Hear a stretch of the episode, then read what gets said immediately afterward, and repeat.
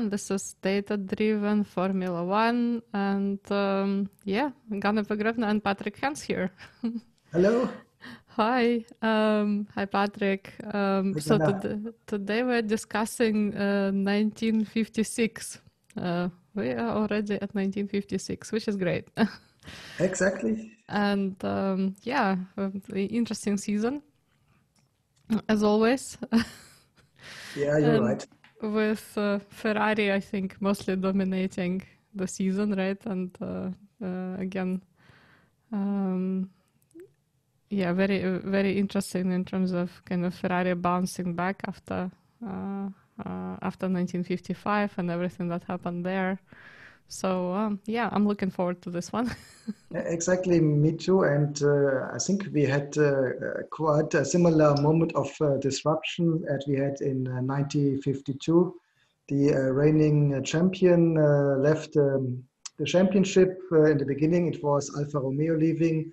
Now it was Mercedes-Benz leaving after um, the happening in Le Mans. This really bad.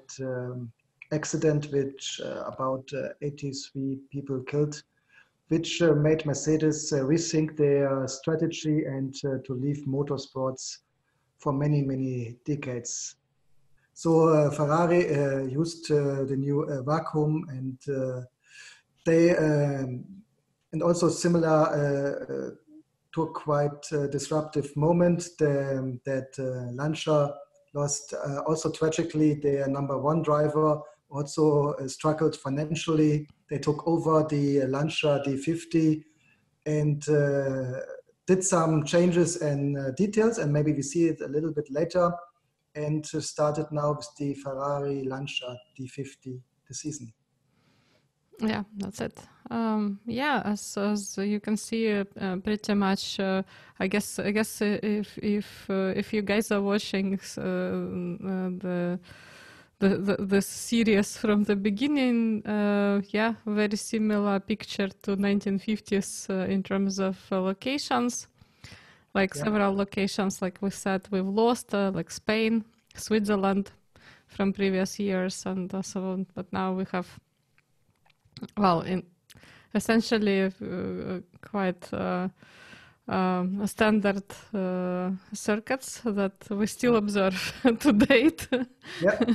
uh, you know, Argentina, Monaco, uh, Belgium, yeah, France, UK, uh, Germany, and uh, Italy. So yeah, so these are kind of traditional circuits, and um, yeah, very interesting uh, run for Ferrari. Mm, and with some success of Maserati, and again, no surprises in the States. Offenhauser, well, it was used to be Kurtis Offenhauser. This year is Watson Offenhauser taking the um, the lead. Um, if I'm not mistaken, 1956 is the first year when we have constructor championship. So in that I think the... it's 58.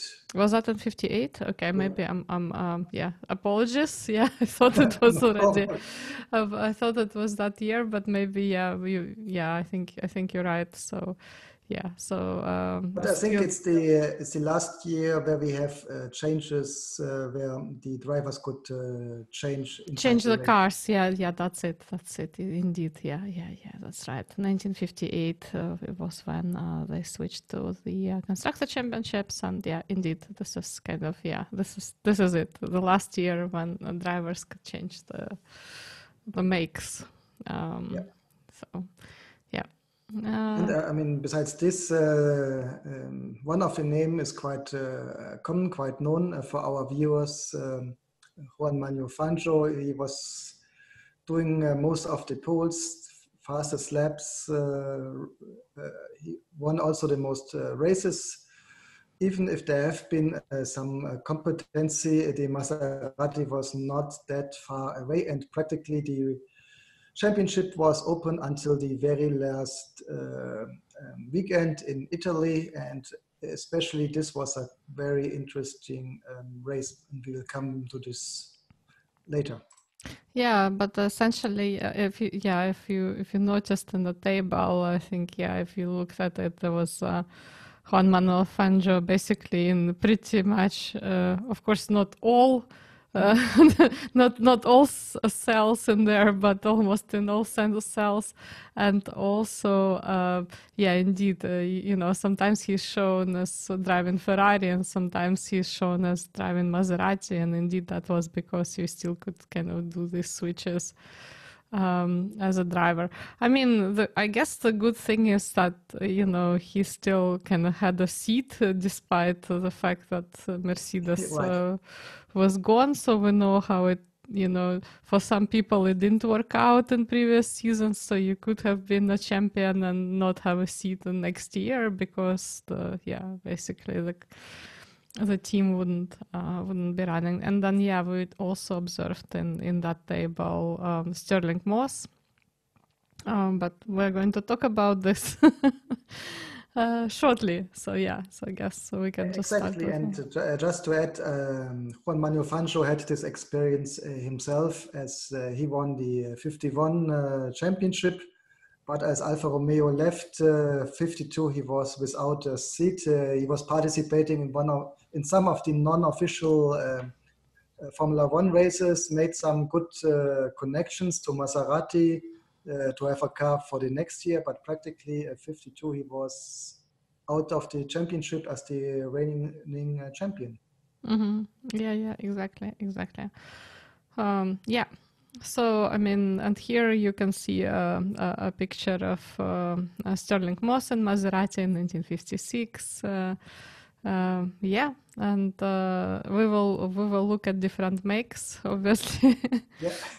um, uh, but uh, but indeed, I mean, I think um, if you if I mean, we will get to the legacy of the season. Um, uh, at the end of this episode, but I guess yeah, it probably is the first season that was uh, completely dominated by one driver. I mean, if if in in the previous yeah. years it was mm-hmm. mostly um, mostly the car, I'd say. Well, right? no, I mean, uh, we had uh, the, let's, when was it, the 52 uh, season where Alberto Ascari. Ascari, yeah, but it, again, it was the same, you, you, you, know, it was the same, mm, pretty much it's the, the same car, the same make, more or less, but still. Yeah, that's right. That's yeah. right. Uh, but uh, I mean, also, and we will see the uh, in uh, when we discuss the different uh, races.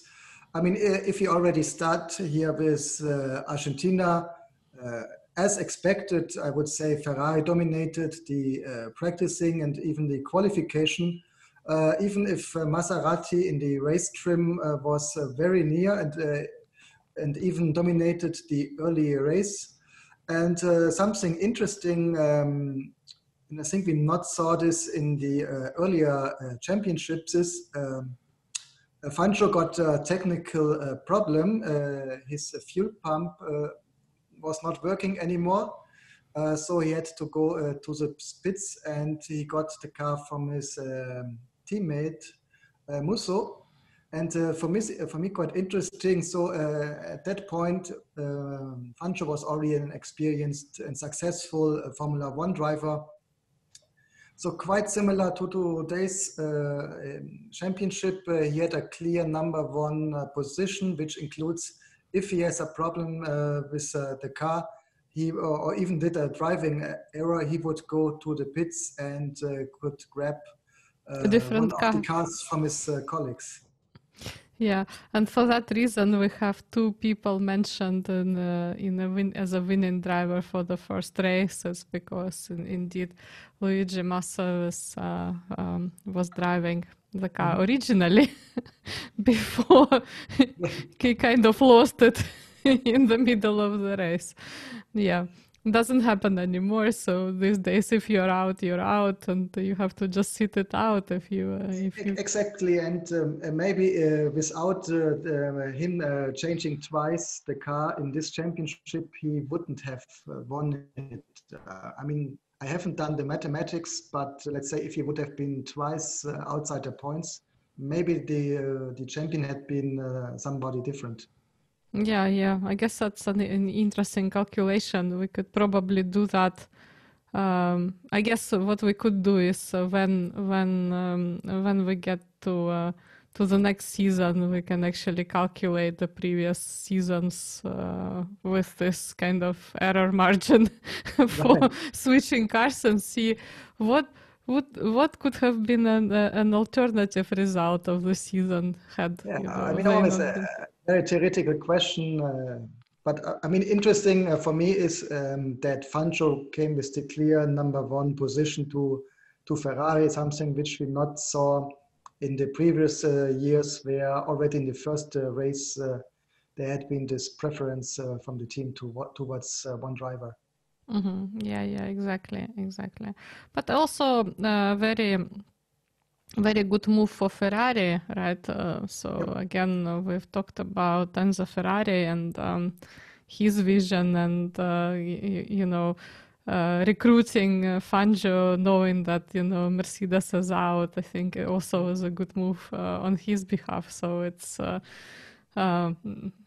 yeah, it, it, it's not. I guess it's it, it it's it, it's not very obvious, but you know, yes. it, it it was a good move. exactly, and it, I mean, it was uh, a move uh, uh, with a um, clear goal to win the championship. Uh, I mean, uh, it's no secret that Fangio and Enzo Ferrari had not been the biggest fans of each other. Friends, uh, and um, maybe naturally because I mean Enzo and uh, Juan Manuel have been quite uh, some alpha men, and uh, so it, quite naturally mm-hmm. that the win not was a natural fit and um, not yeah, to give they took spoilers, but uh, Fangio already left Ferrari after only one year. Yeah, yeah, but uh, you know, big egos, but at the same time, uh, you know, the sort of this drive to win and and understanding that uh, you know you cannot win exactly. in absence of each other. So exactly. so, so again we when we talked about um, Fangio we were saying that you know he was very calculating person uh, and uh, yeah and uh, also very interesting move uh, from Enzo Ferrari who uh, I'm sure wanted to win and wanted to see it uh, to see the domination finally in this season. And uh, yeah took an opportunity when he saw it as well so that's yes and, and i mean uh, it was uh, i mean if you analyze uh, the decision uh, ma- um, make, making based on on the data on the information if we remember 55 mercedes benz was dominating but uh, the Lancia D50 uh, was a very promising car, very fast. Uh, it had problems with reliability. So, and we see the same here in Argentina, uh, the technical problems that Fangio had, but it was, the D50 was much faster last year than the Maserati. So for Fangio, if he wanted to win the championship, it was, Ferrari was the go-to team and also for um, Enzo Ferrari, I mean, you may have a good car, but nevertheless, you always need a good driver. So taking him was also a very logical decision. Mm-hmm. Yeah. yeah. So uh, that that I guess was the Argentinian Grand yes. Prix, and uh, now we can go to Monaco. Exactly, and uh, finally here we see uh, the uh, appearance of the uh, British uh, racing uh, car.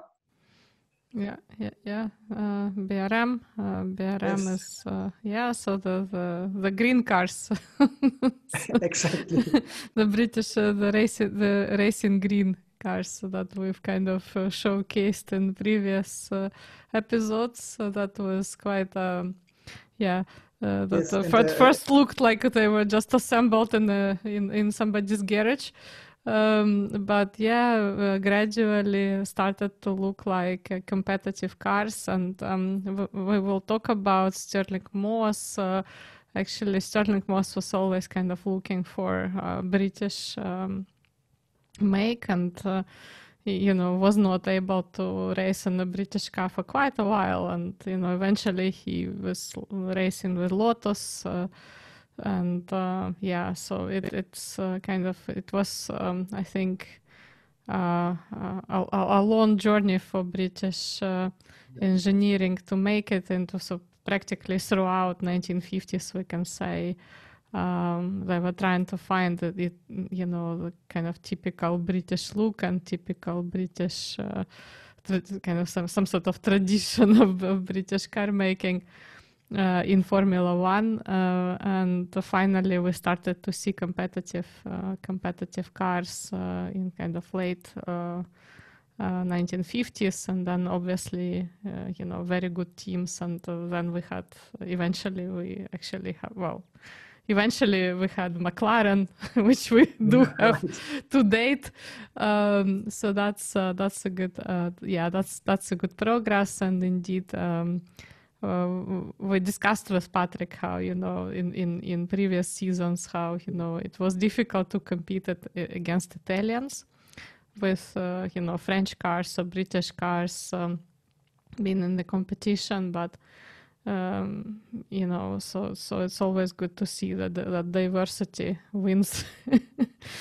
and uh, yeah and uh, in that sense uh, yeah this uh, the brm the the entry from brm uh, was a good uh, well, yeah was was something that, that that was quite desirable in terms of you know being able to see british british engineering Yes, and sorry, I have to correct myself. Uh, also here in, in Monaco, um, Fangio uh, had to take the car from his colleague uh, because in this time uh, uh, he had a driving error and he drove unfortunately against the harbor wall. Mm-hmm. So he went to the pit and got the car from uh, his colleague um, Peter Collins. So in fact, he changed three times in this season the car and you may do the mathematics. If there wouldn't have been the possibility to change car, it would be a little bit mm-hmm. unlikely that he have, uh, would have won the championship. Yeah, like I said, I mean, uh, let's do the calcul yes. the, the, proper calculation for next time. So okay. when, when we and then then we, we will see we will see what happens.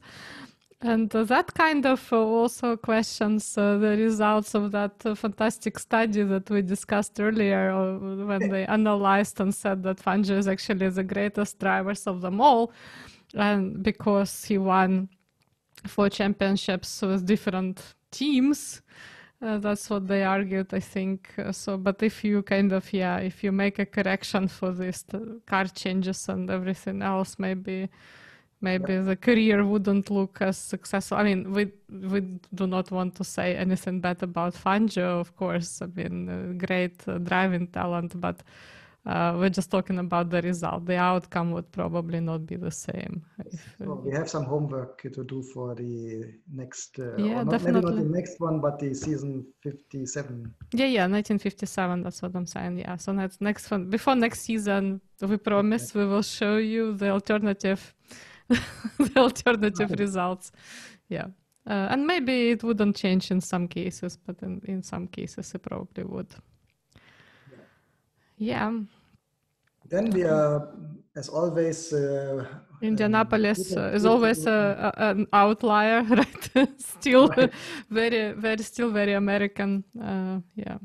And again, uh, no um, European uh, team uh, made the effort to go to the US as we discussed earlier, first reason uh, because um, the budget has been still very limited. So even uh, the teams from Ferrari, uh, Maserati, they really had to calculate uh, if they really want uh, to uh, travel to the US. and of course, also with the additional factor that for, to win Indianapolis, you really needed a car which was specifically designed um, for Indianapolis, uh, Indianapolis and the kind of over uh, racing which the uh, European Formula One cars clearly not had been. So honestly, even if there would have been, there would have been no opportunity, I think, to really win uh, this race. Yeah, indeed, and. Uh, uh, another thing, I guess, that the 19, like we discussed before, 1955 season was quite disastrous in terms of deaths and Indianapolis was one of the one of the places that was extremely dangerous to race, and um, um, yeah, I just uh, my guess is it also was this um, kind of calculation of you know you need to ship the car there of some sort. So you could, could only realistically uh, compete there if you had multiple cars ready to go. Uh, and also if you um, probably had more than one driver able to you know to, to lead yes. this because sending your top driver didn't pay off as we saw with ferrari uh, when uh, Alberto Ascari made uh, made his de- debut in Indianapolis and qualified, but you know he still didn't win. So I guess he wanted to be there for the win, not just for yeah, you know for, for participation. away from from winning. Yeah, yeah, exactly. But I mean, for I mean, for obvious reasons, I think it just yeah. was very not not very feasible to to do this. Uh, and uh, yeah, 1956, as mentioned on the slide, was quite a special year because of the weather.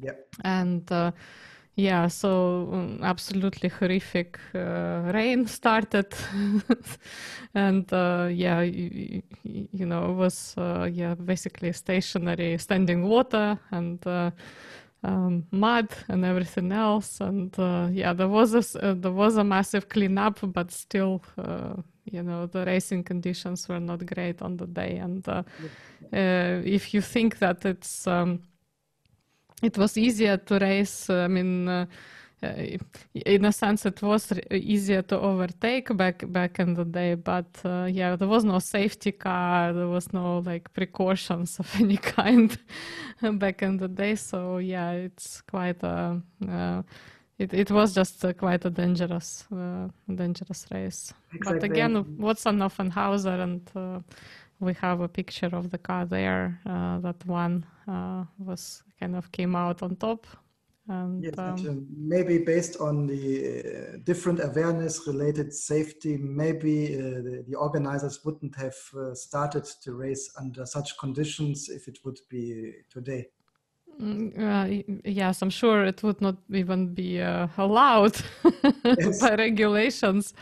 Yeah, indeed, indeed, and uh, you know we had we had several uh, races in the Formula One history with kind of similar conditions, and we will discuss it later races, especially what was happening in some of the races when we had the safety cars and how drivers were using the safety cars to kind of maneuver themselves to uh, to a, to a better position. Um, so in a sense, it's very interesting when we have rain because yeah, if you are in inferior car, you have better chance uh, if you are a better driver.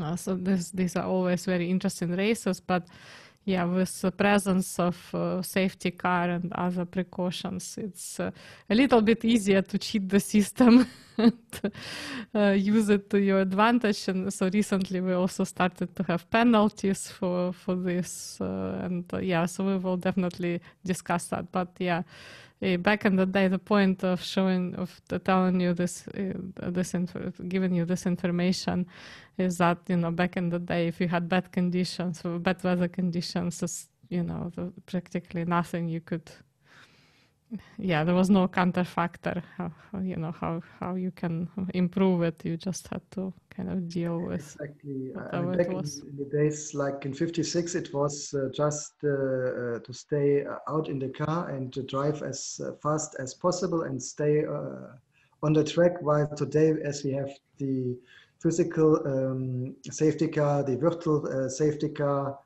so uh, a lot of different options and uh, due to this, uh, all teams now using computers, algorithms to really calculate what is the best options to stay behind the safety car, go in, uh, change tires uh, and do whatever. And uh, one point that makes Formula One more complicated related strategy. Mm-hmm. Yeah, yeah, yeah, yeah, exactly. And, and I mean, while we are uh, with the rain, with this, uh, we come also to Belgium, uh, the Spa-Francorchamps uh, course inside the Belgian. Yeah, it, and it rains very often there. Exactly, there uh, rain is not uh, uncommon, and as we discussed a little bit, that uh, was lucky this season. I mean, here in Belgium, he really proved his uh, class. I mean, he was driving uh, very fast and uh, safe in the rain, and here a clear win for him. as he was not only on the best car, but also I think he showed he was the best driver in that season. Mm-hmm. Yes, indeed. Uh, so uh, yeah, because uh, yeah, that it's it was raining conditions, and he had a little bit of kind of um, a competition with Stirling Moss, you know, and during the race, and, and still came came out first as a result of this race. And yeah, definitely that's a, a sign of of quality as a driver um, because yeah, you can only bounce back if your skill set is the, is right uh, exactly. in so these conditions. Really proved that. Mm-hmm. And uh, uh, next uh, race uh, on the agenda was uh, France. Um, not really that interesting race, uh, but one interesting point here it was the, the, sorry, the first and also the last time we saw Bugatti in modern Formula One. Not a very competitive car. Also, as we're not speaking anymore about the original Bugatti company, but it was, I think, the first um, try to uh, uh, revive, um, resurrect, sorry, this brand and uh, it was a very interesting car, and that's why I want to speak a little bit more and focus on that car uh, later when we speak about technology, even if it was not uh, competitive in that year. Mm-hmm. Yeah, yeah, yeah, yeah, yeah. So very interesting, uh, very, very interesting entry from Bugatti and uh, again uh, so also quite symbolic uh, that it was driven by by Maurice Trintignant. I think Maurice Trintignant did try quite a few quite a few different makes, um, and um, yeah, so it was uh, it was quite a quite an interesting uh, addition. Uh, it's a it's a shame that it really didn't continue. Um, but definitely um, you know, would be nice to see uh, Bugatti kind of race more. but maybe it just wasn't, uh, you know, the, the focus of the company. And uh, well, I, I think uh, at that time it was the the first um, uh, try to um, uh, resurrect Bugatti, who was already closed down. So it was mm-hmm. honestly, even if the name was very big, it was a very small team with very limited budget. Yeah, it's yeah. Good, so probably idea, but no budget.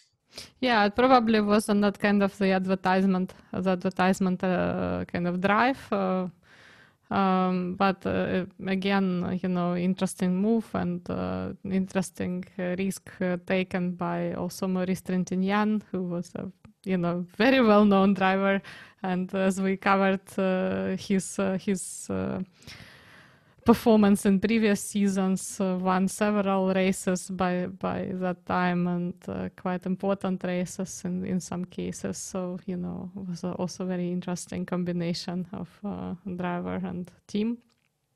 Sorry, driver and make. Uh, we can't really talk about teams at this stage, but yeah. So uh, uh, quite a, quite quite an interesting event that season. Um, Okay, and then uh, with this we come uh, coming to Germany, uh, the Nürburgring.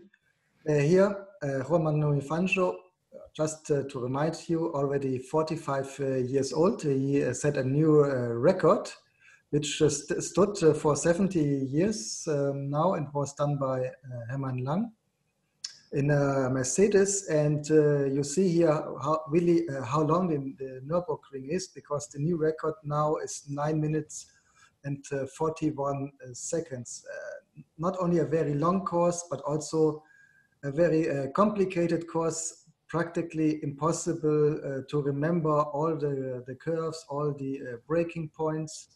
Uh, it's very very uh, really i had once the pleasure uh, to go to drive on it and it's a very difficult course and real experience and due to this also known as the green hell Okay. Yeah. I mean, uh, when you were talking about this, Patrick, I also thought, you know, the like currently we see a lot of uh, kind of speed um, uh, um, speed records um, being broken in Formula One, but uh, really. um, they don't look as exciting as they used to look. So you know, you know that the cars go faster, but uh, um, I think uh, you know a lot of uh, yeah. Basically, we again we will talk about this separately, but a lot of factors contributed. Um, to the fact that current the current races are not as exciting as they used to be.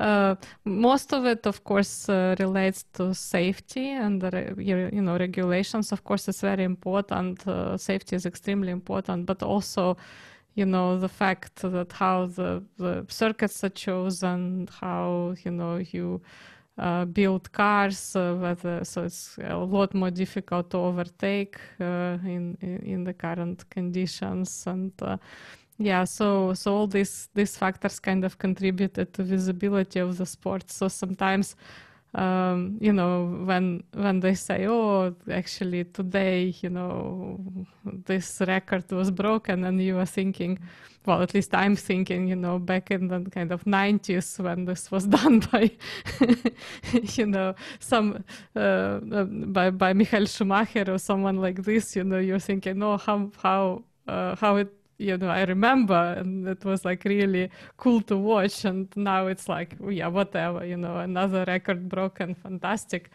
um, so yeah back in the day obviously it was a lot uh, uh, a lot more exciting and, and um, you know it was a new sport and it was um, scarcely covered on TV like we mentioned before mm-hmm. uh, uh, races almost never were covered in full. It was just uh, like you could only see some news news pieces uh, and only for selected races. So um, definitely uh, a record like a speed record was a big big deal. exactly. And uh, with this, we already come uh, to the final in Italy, Monza. And uh, as we already discussed, uh, I mean, very interesting. Uh, so um, Fangio and Ferrari had been dominating. I mean, nevertheless, uh, Maserati uh, with Jean Behra still had, well, not a big chance, but still a theoretical uh, chance to become the champion. Mm-hmm. And even Peter Collins, um, the second driver for Ferrari, still had a, a theoretical chance to win the championship. Mm-hmm. So this was uh, the uh, situation, the setting for the Grand Prix of Italy. And uh, as shortly already mentioned, uh, Fangio again had a technical uh, problem while uh, Behra was with the Maserati without problems. Ferrari, the team, wanted to do what they did in the first two races, get not only Fangio inside the box, but also uh, Uh, another of the drivers. Uh, so first they asked uh, Luigi Musso, which had no uh, possibility to become champion that year. Uh, Musso already gave Fangio the car in the second race in Monaco. but as you know, driving as an Italian in Monza and having the possibility to win uh, Monza um, this wasn't something uh, what he wanted to uh, give up, so he refused mm-hmm. uh, the advice by uh, by the crew. Mm-hmm. Uh, so Ferrari couldn't uh, do this, so they asked the the other one, Peter Collins, which, as mentioned, still had theoretical opportunities to become champion, and let's say as a typical fair British uh, sportsman, uh, he went in and gave uh, Fangio the car, and due to this, due to this um, uh, Moss uh, won the race, uh, but uh, Fangio still scored enough points to secure the championship. The champion, for himself. Yeah, yeah. So um, Another thing is, uh, yeah, so so exactly. I just wanted to kind of, um, uh, I think you misspoke about the first the first race. Uh, Peter Collins, uh, so Peter Collins gave his car in the in, in the second race. and the first race, it was it was Musso. Um, yeah, yeah. So it's kind of yeah, but anyways, um, in, indeed, and uh, that's that's right. So yeah, it would uh, probably the championship uh, result would have been different, uh, but in any case, uh, we do see Fangio dominating the, the, kind of the charts in in, in this um, season. And you're absolutely right patrick it's probably mostly because you could switch cars and jump into into your uh, teammate's car uh, at first best opportunity. So that's kind of uh, one of one of the important um, changes that we will see throughout the history of the sport when you know you no longer can do it and that uh, obviously affects your chances of winning uh, so another thing that I wanted to kind of uh, mm, draw people's attention to is uh, so you can actually see a picture from 1956 there.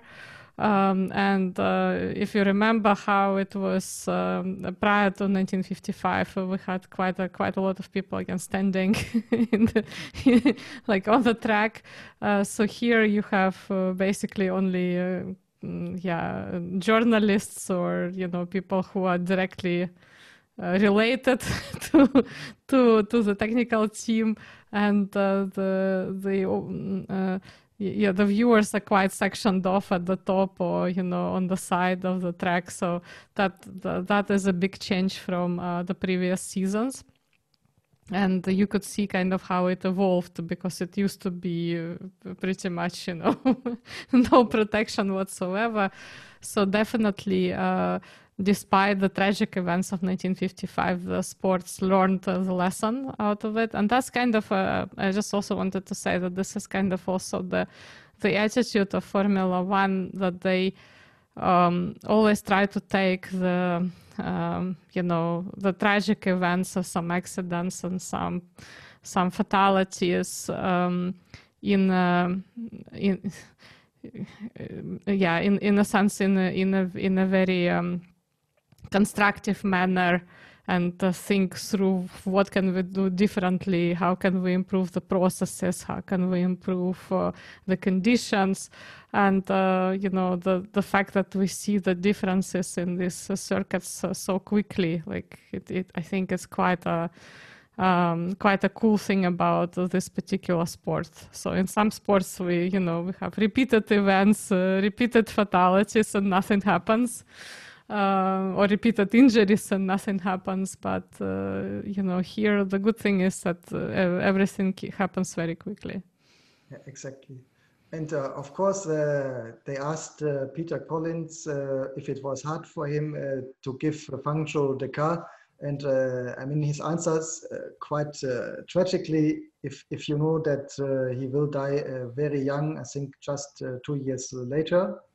So he just yeah. said, I'm young and still have many opportunities to win the championships, which mm-hmm. unfortunately he not had. Um, it, w- it would have been his uh, his first and uh, only as tragically he will die very young. Yeah, in he he passed away he passed away in Nürburg Nürburgring in 1958, right? And that's that's when um, Mike Hawthorn uh, was uh, the champion, and um, yeah, Mike. I think we when we discussed Mike, uh, we said that Mike partially retired because of because of that death as well, mm. and indeed that was a big, um, you know, big loss, and uh, uh, yeah, uh, I guess you that's that also shows you how how how fast things go. in Formula One and how you cannot really rely on next season. You have to be the best today. And uh, yeah, indeed, it's very challenging if you have these types of rules. Um, exactly, because many things have to come together. It's, it doesn't help you if you're the best driver, but if you're not uh, in a competitive car, then it's mm. not a year, the year for you. Exactly, exactly. Uh, well, uh, another um, an, an, an, another character in this uh, in this um, uh, race. Uh, Stirling Moss, on the other hand, lived uh, uh, a long life. Uh, so he only passed away this year, and yeah. So I think that's another person who well who probably didn't plan to, you know, didn't didn't plan to last long in the sport in the first place. So, you know, couldn't find uh, uh, his seat uh, easily and all that, and uh, yet, uh, you know, kind of lasted a very very long time and. Uh, did commentary for Formula One and all sorts of other things. So that's kind of how, just tells you how it's all a combination of skill and chance really. Uh, you can be very skillful but just very unlucky in some situations and um, yeah. Let's, this? Let's speak about um, the cars. The cars.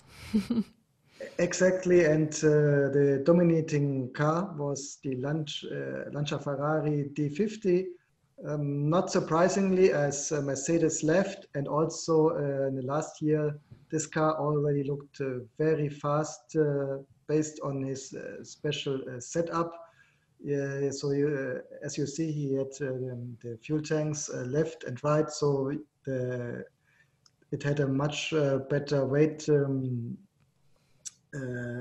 um, um, separation, which helped uh, making the car quite good uh, to drive quite easily. Um, this photo I also had the opportunity to take in the um, Ferrari Museum in uh, Mugello. Uh, uh, as I've mentioned uh, before, as the team has such a long uh, history, they do not have cars from each year, but practically they only have uh, the winning cars there, or at least one of this car if they have been a longer series so there's just one uh, Ferrari 500 and there's only one uh, Schumacher Ferrari because if not, there would not have been enough uh, space. Uh, if you take a close look on this car, and this is quite uh, interesting, you see it, doesn't have the Ferrari logo uh, quite on the nose, but still the Lancia one. And also you see it doesn't have, it is not the car which Ferrari used in the 56 season, but this is really the originally 1955 um, Lancia D50, only mm-hmm. it uh, got the Ferrari logo on the side. So, um, and also something which we discussed uh, earlier uh, many times, the cars didn't survive because as the budget have been uh, limited, the car used uh, them and recycled them. And that's maybe the reason why Ferrari don't have uh, anymore any 56 model uh, so they put in the museum the uh, 55 and uh, maybe they just put the Ferrari logo um, or also it could be that this was a presentation uh, model because uh, similar as uh, still today the team wants to present its drivers it wants to present its sponsors its sponsors. So sometimes they use the car from the season before and just give it the new numbers, uh, put on the new colors, logos, and put the new drivers uh, beside to just to present this. And then maybe some weeks later, they really have their new car together. Mm-hmm. So we just can speculate it, but this is uh, really a 1955 model and not the 56. Mm-hmm. Yeah, and that, and despite all the like uh, so we've discussed this already, but yeah, I mean, this, despite all the resistance from Enzo Ferrari with regard to aerodynamics, we still see this kind of the the, the nice aerodynamic kind of uh, wings. yes. uh, I don't know what what to call them really. Yeah, so kind of the wings are yeah yeah this uh, nice um, things on the side, panels on the side that kind yeah, of. Uh, exactly. Uh, I mean, not only aerodynamics, but I think it helped the, the weight uh, distribution mm. for this car. And uh, uh, also, as we discussed in, in, an earlier episode, even if Enzo Ferrari was quite resistant uh, to have the focus on aerodynamics, if such ideas come, came from his friend. Um, Uh, uh, in this case, uh, then he was open to um, to try things. Mm. to consider it right. Yeah, yeah that's right. And uh, speaking about aerodynamics as i said i had to use some models because we, mm. uh, there was no real 56 model in the museum. And also here you see uh, some aerodynamics. I mean honestly you don't see it on, on the first view but there had been two versions of the D50. Uh, one which you see on the left uh, is the short nose. Uh, mm-hmm. A little bit untypically, uh, this to make cars uh, longer. It was already quite common uh, in the years before, but so normally, but normally it was in, in the back. So you have the short tail or the long tail versions in these in the prototypes, but in this case the engineers uh, went to the other direction and made a short nose and a long nose. And the long nose was had been more for the high-speed tracks, like for example uh, Monza. Mm-hmm. And the short nose, uh, and this uh, model is uh, from the Syracuse uh, Grand Prix for in '56, one of the many non-official races we had still every year mostly before uh, the races, but also sometimes between the races. And also something interesting, uh, you see here the driver is uh, Fangio, but he's not starting with the one, but with the four, because this was no championship uh, race. And due to this, there was no uh, reigning uh, championship. So he went to Syracuse like any other drivers and he could not use the uh, one as uh, in the races which have been officially counting to the championship. Mm-hmm. Mm-hmm. Yeah. So, so, and uh, we are lucky, and we are lucky that uh, that Patrick has all these models in his right. collection. and, Not something uh, you will see. Yeah, cool. Exactly, and you see, this is the uh, the car which then did more in the official races, and this is the long nose. Honestly, you don't see it uh, much difference uh, in the photos, mm-hmm. but if you would see them uh, right besides, uh, mm-hmm. you see that this nose is a little bit longer. And also, if you see uh, here, it is like uh, one complete car. It's not mm-hmm. so separated as in the 55. So this is the difference of the 56 related to the 55, the original Lancia D50. Very interesting. Yeah, yep. cool. Thanks.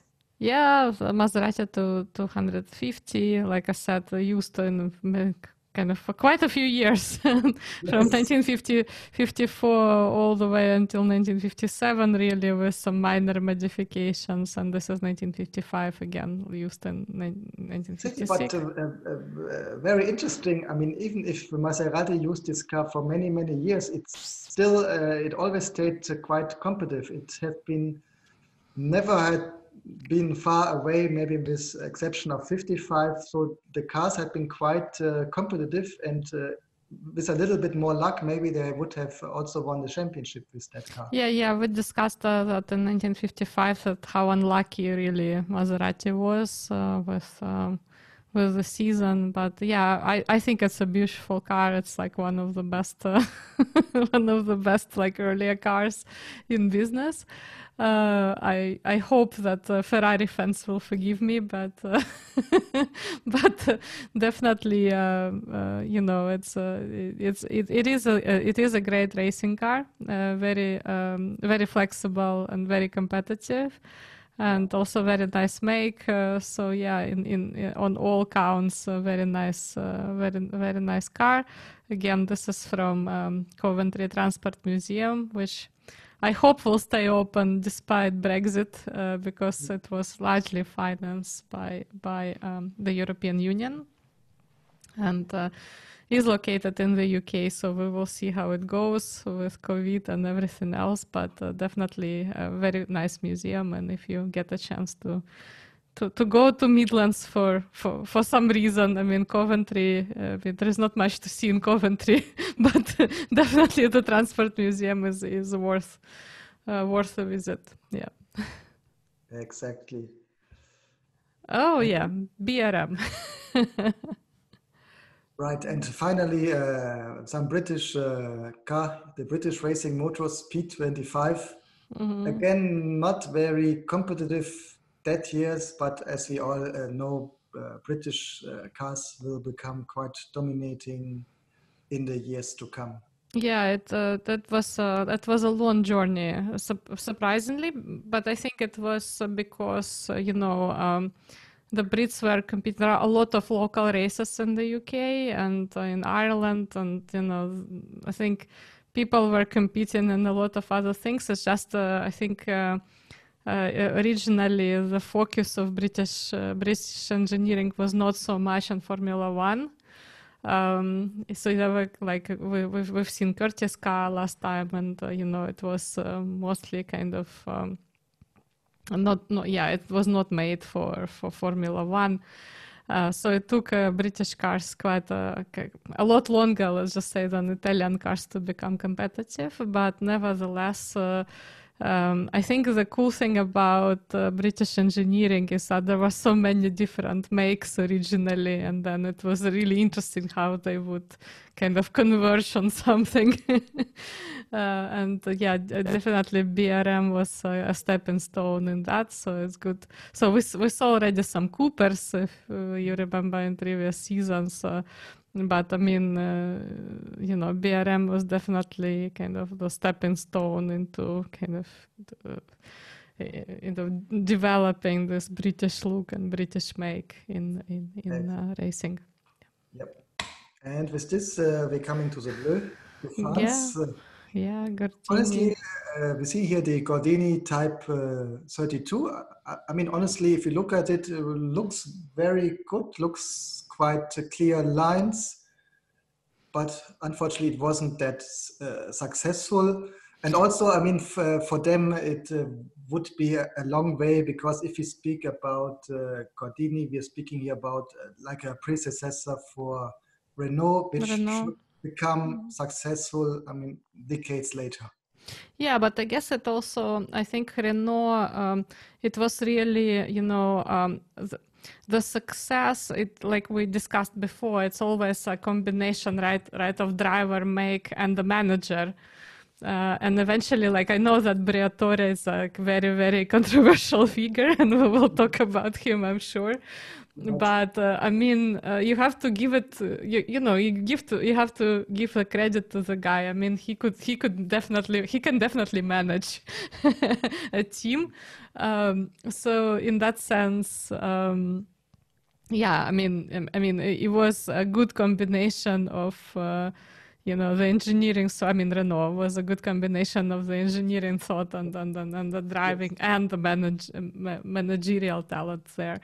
So um, so definitely um, that that is a long way to go. So not everyone is lucky to have Enzo Ferrari from the start. Yeah. Yeah yeah yeah so but uh, yeah.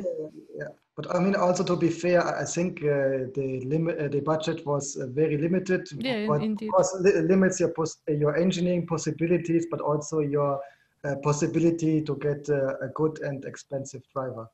Yeah, exactly, exactly, and uh, yeah, attraction driving talent is, was definitely an issue here.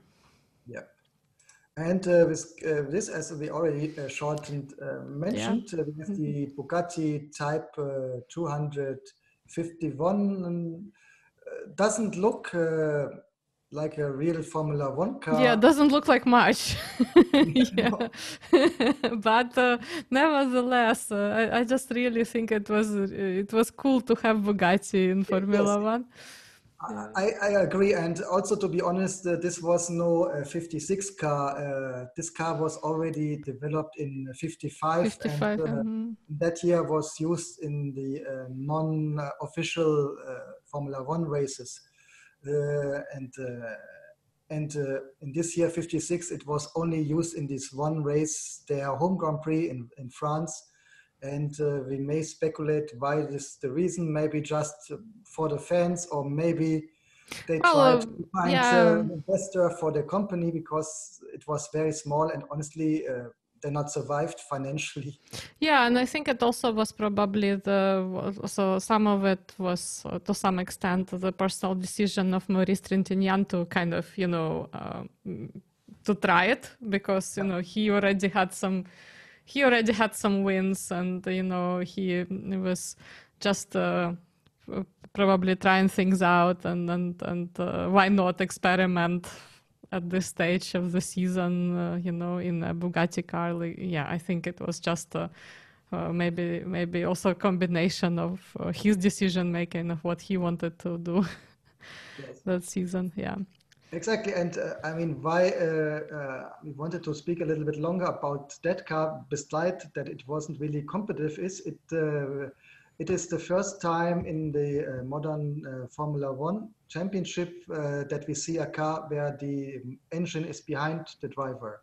Something which will be introduced in in the 1960s and uh, of course, uh, this was the way to go. And uh, with this, the Bugatti, I think, was quite in the tradition of the original company, who was very advanced in engineering and ideas, but maybe in this case, just the budget was missing. Um, so it was really the first uh, rear engine car which we saw uh, in the new time of modern uh, Formula One. But nevertheless, if we uh, think about the pre-war racing, it was not the first time and quite interesting. This 55 Bugatti was designed by Gioacchino Colombo, uh, Ferrari fans may know um, this name because uh, he was the engineer who um, uh, designed the very first 12-cylinder Ferrari engine. And also before that, he worked already for Alfa Romeo. And here he worked together with Wifredo Ricart. Uh, and they did uh, this 1940 Alfa Romeo Tipo 512. Uh, very strange looking uh, car, I can tell you, because I saw it uh, in person in the uh, Alfa Romeo Museum. interesting story to this 512. This car really never raced as we discussed in the 55 uh, episode, um, uh, the Alfetta, the Alfa Romeo um, 158, uh, it was a very old uh, construction. It was started in the end of 1937, raced in 1938. And the idea was that in 1940, this Alfa Romeo should replace the Alfetta, which due to the Second World War never took place. And even after the, the Second World War in 1915, Alfa Romeo decided against this more uh, modern approach for their racing, but wanted to go but with the originally 1937, 1938 Alfa Romeo 158, maybe because of the experience or maybe, or maybe that they not have been convinced that having the engine behind the driver was a good idea. Mm-hmm. We don't know why, but at least this uh, 5012 never uh, saw uh, a race. Mm-hmm. So, so uh, really, uh, Colombo rediscovered his own idea and recycled his own idea, which he did nearly 15 years ago already for Alfa Romeo. But uh, even this uh, 1940 uh, model was not the first uh, rear engine car, but if I'm not completely wrong, it was this 1936 Auto um, Union Type C. Mm-hmm. Auto mm-hmm. Union is uh, today known as uh, Audi. And really, this car was quite successful and dominated the 1936 uh, races, even if there was no championship at that time. So if we if we know the races before the World War, not a new idea, but it took uh, uh, modern Formula One like uh, five years to see a first time a rear engine car, and as we all know, this uh, is still dominating up to today. Yeah, exactly. And uh, I think it was kind of became only started to become mainstream by 1961 when they all kind of started to switch to this idea. But yeah, indeed, I mean, if you if you compare the the the Alfa Romeo car that you just showed and the Auto Union car, I mean, in this at least in the Auto Union car, you can see how it uh, kind of functions because uh, the rear uh, wheels and kind of you know the the rear make is a lot heavier, I guess, than the, the front. Um, uh, at least uh, in terms of you know the balance um, and uh, yeah the the the, the Alfa Romeo car it's a little bit you, you kind of wonder how does that work on the road must be quite challenging to drive yeah and maybe this was the reason why Alfa Romeo decided against maybe mm. because it wasn't really drivable I mean mm. we don't know yeah, yeah. I think uh, in uh, I think in dry conditions it probably would be okay, but like yeah, I wonder how you how would it fare and you know if it's a little bit slippery that that would be an yeah. interesting an interesting test. Uh, so I bet someone someone uh, has driven it, and you know, so they tested it probably, and probably still still uh, uh, something you can drive. But yeah, uh, very interesting how, how that would work. Yeah. Yes, and this uh, exactly was the reason why uh, the Ferrari hesitated uh, even after they used the rear engine cars or the middle engine cars in Formula One to use this concept also for their uh, uh, their road automobiles because it, it is faster, but it's more difficult to drive, and that they hesitated to really sell uh, rear engine cars uh, for a while until, of course, they started uh, doing it and mm-hmm. still do it today. Yeah, yeah, yeah. Mm-hmm. And then yeah, Cooper, Cooper Bristol that we've discussed uh, quite a lot already. Yeah, again, green uh, in in British green, and uh, uh, yeah, Cooper actually, uh, yeah, like we uh, we discussed before, yeah, was present in, in Formula One for a while and was kind of marginally competitive. But uh, as you can see, like yeah, as we discussed earlier today, it, more British cars meant you know you could you you could see like the emergence of like competitive British engineering in the sport. So yeah, exactly yeah, and again, uh, Offenhauser car in the States. Yep. And, again, completely different, looking completely different from European cars, yeah. but kind of, you know, I mean, this one kind of already starts to remind uh, uh, a little bit of, you know, Maserati and Ferrari cars. Yeah, so kind of like starting to look uh, uh, similar, but still, yeah, you could see that it was really made for racing on pretty much you know the the kind of predictable turns let's just say. Yeah, yeah. and uh, this more um, simple kind of bullet shaped uh, uh, car. Yeah. Exactly. But uh, i mean simple but i mean it has very clear lines so looks mm-hmm. very looks very fast yeah, yeah, it is. I, I bet it is. It is. It would be challenging yeah. to like drive that in Nurburgring. yeah, but but yeah, if you're more or less on a straight straight road with like a, few predictable turns, that's uh, that's probably okay. Um, yeah.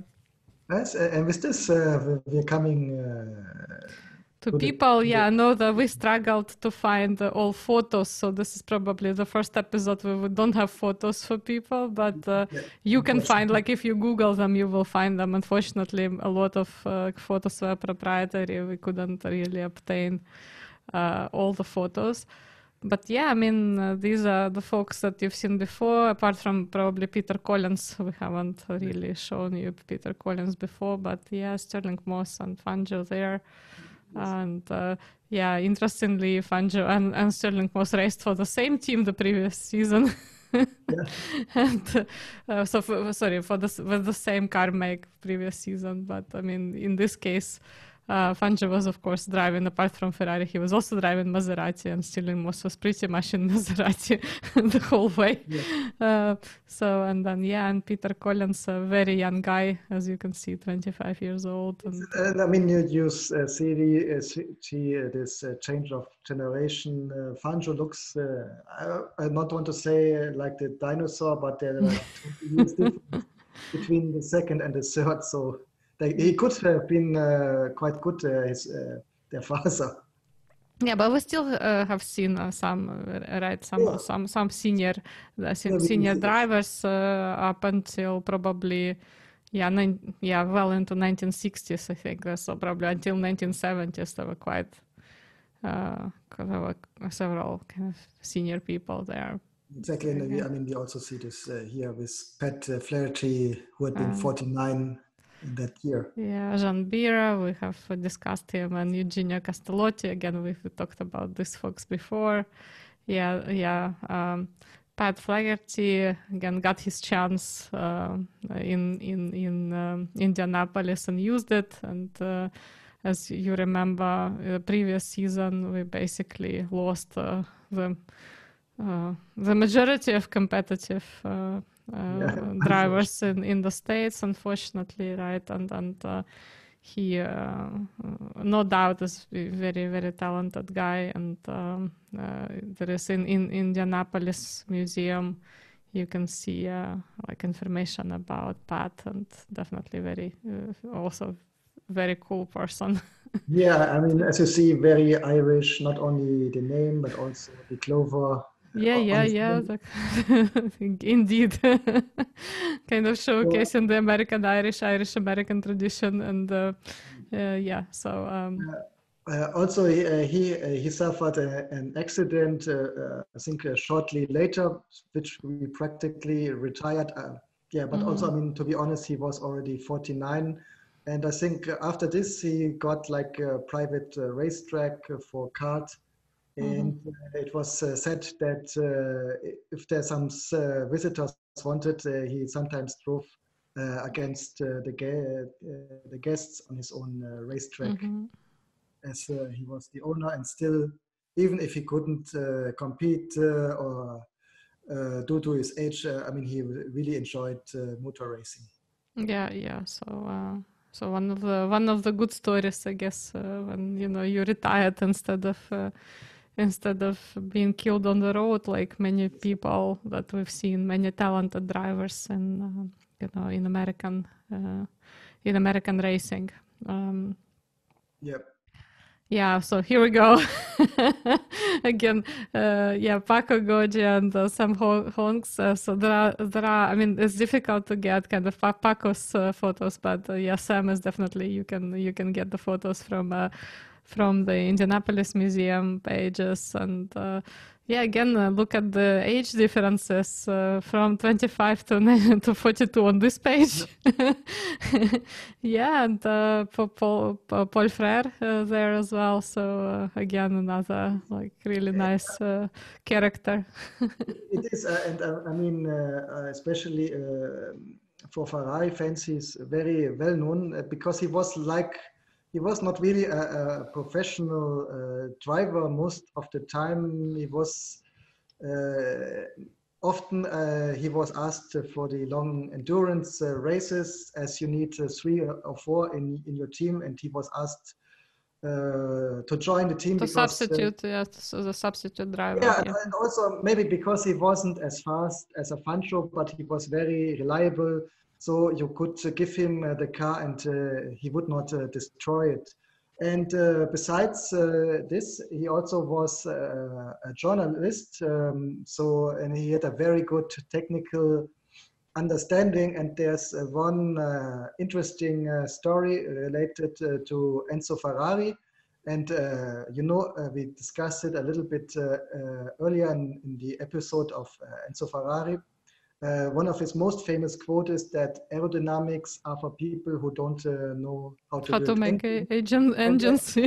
and this was exact. this was exactly uh, in a scene with uh, Paul Frere. We, uh, it was at uh, Le Mans, and Paul Frere was driving the 250 Testarossa. From today's point of view, one of the most beautiful cars ever produced, but Paul Frere, based on his uh, technological uh, understanding, didn't like it that much because for him uh, the uh, the uh, the window was too stiff because it was nearly like this, mm-hmm. and so he was going to Enzo Ferrari complaining that due to this stiff window, the car is not too, too aerodynamic and would use too much fuel. Mm-hmm. Uh, and as uh, you know, Enzo Ferrari never was very open uh, against criticism, especially not criticism against uh, his car. So he always protected his car against the drivers practically or other critics. Uh, and he answered uh, with that quote. interesting, at that year, there had been three Ferrari teams driving using this Testarossa and uh, two of them uh, unfortunately uh, didn't make it because they went out of uh, gas. Uh, only the team where Paul Frere uh, was part of the team, they drove a little bit slower. They did better calculations, maybe based on, on Paul Frere's understanding of aerodynamics and how this relates to mm-hmm. the usage of gas. So they not went out of gas, they went earlier into the pits. And due to this, they uh, had been the only uh, surviving uh, car of the Ferrari company. So even if he got this this answer from uh, his boss. I mean, at the end, uh, he was completely correct, uh, related his remarks against aerodynamics. And e even if he wasn't, say, a, a big Enzo and Paul not have been friends, Enzo had a high level of respect and invited him many times to join Formula One, but also uh, more these long endurance races like the 24 hours of Le Mans. Yeah, I think I also want to say about Paul, Paul, Paul uh, that uh, he, um, I mean, he a little bit reminds me of Niki Lauda. Um, when you read, you know, when you read, uh, obviously I haven't seen many interviews, but uh, yeah, I think um, if you kind of add the so Niki Lauda, I think was also kind of this very driven and fast person. I mean, but at the same time, there's all this kind of analytics in mind of how you know how you calculate the risk of engaging or not engaging given the weather. Uh, of uh, you know how you calculate the petrol, how you calculate uh, the engine run, how you calculate everything. Uh, so in that sense, I think Paul Frère is kind of the predecessor of this type of person in uh, in in Formula One competition, and also. So that's one thing, and second thing that I want to emphasize here is uh, again the decision making of the driver and how much freedom you had. So currently, we observe kind of um, drivers being sometimes picked uh, based on sponsorships and uh, you know even teams have very kind of limited uh, li limited opportunities sometimes yeah. of selecting i mean smaller teams of course not big teams have have all the freedom but smaller teams sometimes you know given given sponsorships, they have to take uh, particular drivers. I mean, and sometimes you're wondering why is this guy still driving, like after all of the all of the things that happened. Uh, um, and then and uh, you know uh, yeah so that that happens because the current decision making about who drives is is a very complicated decision. Is is, is re- literally the complexity of it is is is uh, uh is huge. Uh, and uh, back in the day it was you know if you had an opportunity probably you know with some funding and a little bit of luck you could probably just give it a go you know, and and um, I think also Paul Frère is, uh, he he strikes me as a person who kind of like started on this uh, complete enthusiasm and then eventually eventually got this uh, got got this affiliation with Ferrari where he could actually test his talent as a as as an, you know as an analytics expert essentially that's what what his his contribution was oh, yeah. so and his advice uh, was quite valuable i think to enzo ferrari despite all his skepticism about you know everything but engines yeah. so yeah so and people like that and also showed cases um, how people like that um, can bring something something like a new vision right? Thinking outside the box thinking differently from the management and how it could contribute to getting the the, the best result. Uh, definitely worked for ferrari that season so. Yeah. Good yeah behavior behavior yeah. So i think um, yeah to me uh, again so um, i mean the this is really a season of one person. I was gonna like i was gonna say in, in leg on legacy on legacy part it's like one man show almost. That's the legacy of the season. But um yeah apart from apart from Fangio, I think it's also uh, uh, definitely I want to mention uh, Stirling Moss and uh, yeah uh, in, in terms of um, and and and uh, like we said before Peter Collins and I think also we see here how um, we start we start to have this kind of battle of ages mm. to emerge in, in the sport where you have kind of younger guys and older guys and everybody everybody kind of wants to win. So that's in that, that sense is quite cool. Um, yeah, in terms of uh, notable wins, I don't know. I mean, I would uh, go for Indianapolis uh, this season because I think it was very difficult race. Yeah. I don't know what, what you would pick, Patrick, but yeah, to me it's Indianapolis. From a driving point, I, I agree. Um, Maybe Belgium is compatible. Yeah, from, also from a driving point, uh, I mean, for me, um, it, it, was um, not maybe not a very emotional uh, season, but a very logical one from the start. That the best driver chose the best team, and the best team wanted to have the best driver, and uh, accordingly, they did their whole strategy. Uh, uh focusing on the number one driver, letting him three times changing uh, the car, and uh, up to the final that they have chosen that uh, he should uh, get the car and uh, make enough points in, in Monza. So I think it was a very strategical, logical season. Mm-hmm. Yeah, yeah. So from the point of view of notable accidents, I would just say that luckily that season, uh, I mean, we had enough accidents in 1955 uh, so uh, probably 1956 was extremely, uh, yeah, it, it, it was, well, not extremely safe, but let's just say people took caution. Uh, uh, but again, like we had incidents like in, um, you know, in in in in Monaco, right, and and and uh, with with Fangio and uh, with you know uh, other people throughout the season. But yeah, I think uh, to me, uh, like I, I, would say there was no like big notable accident that season to mention. So, um, but but uh, uh yeah. So, but yeah, and strategically, strategically, I'd say that yeah, it was uh, just very very good season for Ferrari. Um, and obviously, I mean, again, we're coming back to this thought uh, uh, throughout 1950s that really it's a combination of skill and luck.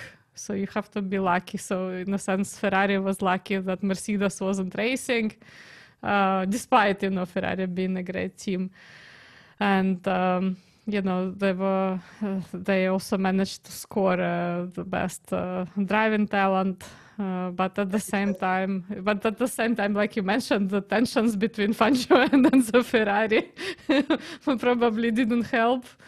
Uh, so, and uh, you know, you also saw kind of a mixture of Maserati and and, and Ferrari uh, driven by Fangio. So it was uh, probably also not out of a very good relationship with Ferrari, and all of that uh, but it tells you how also how you know you can despite all the differences you can put them aside and, and just work towards a common goal if you have it and uh, uh, achieve uh, top results yeah completely uh, agree with you and uh, yeah one man show for me it's one man the answer for this for to this question for me is one man show Uh, yes, I, I, mean, for me, it's um, um, the beginning of a strategy. Uh, as I said, uh, you see now the sports is becoming more professional, and maybe also the money is, is getting more so. Uh, for me, it's the beginning of the sports becoming more professional as they're having a clear strategy which they uh, used from race one until the, the final. And uh, with this, uh, Ferrari Fangio had been successful. Mm-hmm. Yeah, so you th- you think it's kind of more commercial commercialization and of sport and kind of not only commercialization but professionalism. Profe- profe- professionalism. Uh, yes, uh, I, I, mean Ferrari uh, at that time they not only had been there, there to get the uh, the money, but uh, more important, uh, same as with Maserati, Mercedes before, is they they also used the racing to sell their own cars. Yeah, that's right. That's right. That's right. And ah, um, yeah, definitely very interesting season. and I agree, would be very cool to do the calculations of alternative yeah, results. Uh, we'll do that for next time, for in kind of at the beginning of uh, the episode for 1957 season. We will um, definitely show you this, this calculation. That's good. And with this, uh, we're coming to the end. Uh, for the case you're seeing us on uh, YouTube, just for you to know, we also have uh, this as an audio only, as a podcast. For example, if you are, let's say, you're traveling, you can you can uh, hear to uh, us uh, in your workout. If you're sitting in the train while you're driving in the car, if you're driving, please consider that you are not a Fangio. yeah, definitely. And of course, you also can follow us uh, on Twitter. Yeah, I have to say uh, uh, uh, many thanks to Patrick for making this uh, the podcast version happen because uh, I'm completely like I'm I'm sort of one platform person in, in terms of like producing content. I only know how to produce uh, content for YouTube, but um, yeah, so uh, it's good to see that we have uh, now the podcast version and uh, um, indeed you you probably uh, like one of I think uh, one one of the drawbacks of podcasters that you will not see the visuals uh, that uh, accommodate uh, kind of the, this all this uh, or, or, showcase the different car makes and you know the pre- presentation that we have for you we prepare for you each week so. Um, but um, if you wanted to, to know what things look like, then by all means also check out the YouTube uh, episode. Uh, but yeah, indeed, it's, it's I think it's very convenient to just uh, to just listen to things. And thank you so much for um, for staying with us and for um, supporting this series. So thanks a lot, and thanks, thanks to lot. Patrick again for, for, for making that happen. yeah. I mean so uh, that is basically yeah uh, with with that we will leave you with this 1956 season and as, as usual we encourage you to not just take our word for it but uh, go and discover yourself read read books and uh, um, go to museums or go to virtual tours in museums in the current conditions just to find out and um, find out uh, for yourself like what it is and uh, how it works and uh, what you can take out uh, in, in terms of information but definitely do pay attention to uh, the history of sport not just like what is going on at the moment. You need to understand how it all came about. Yeah.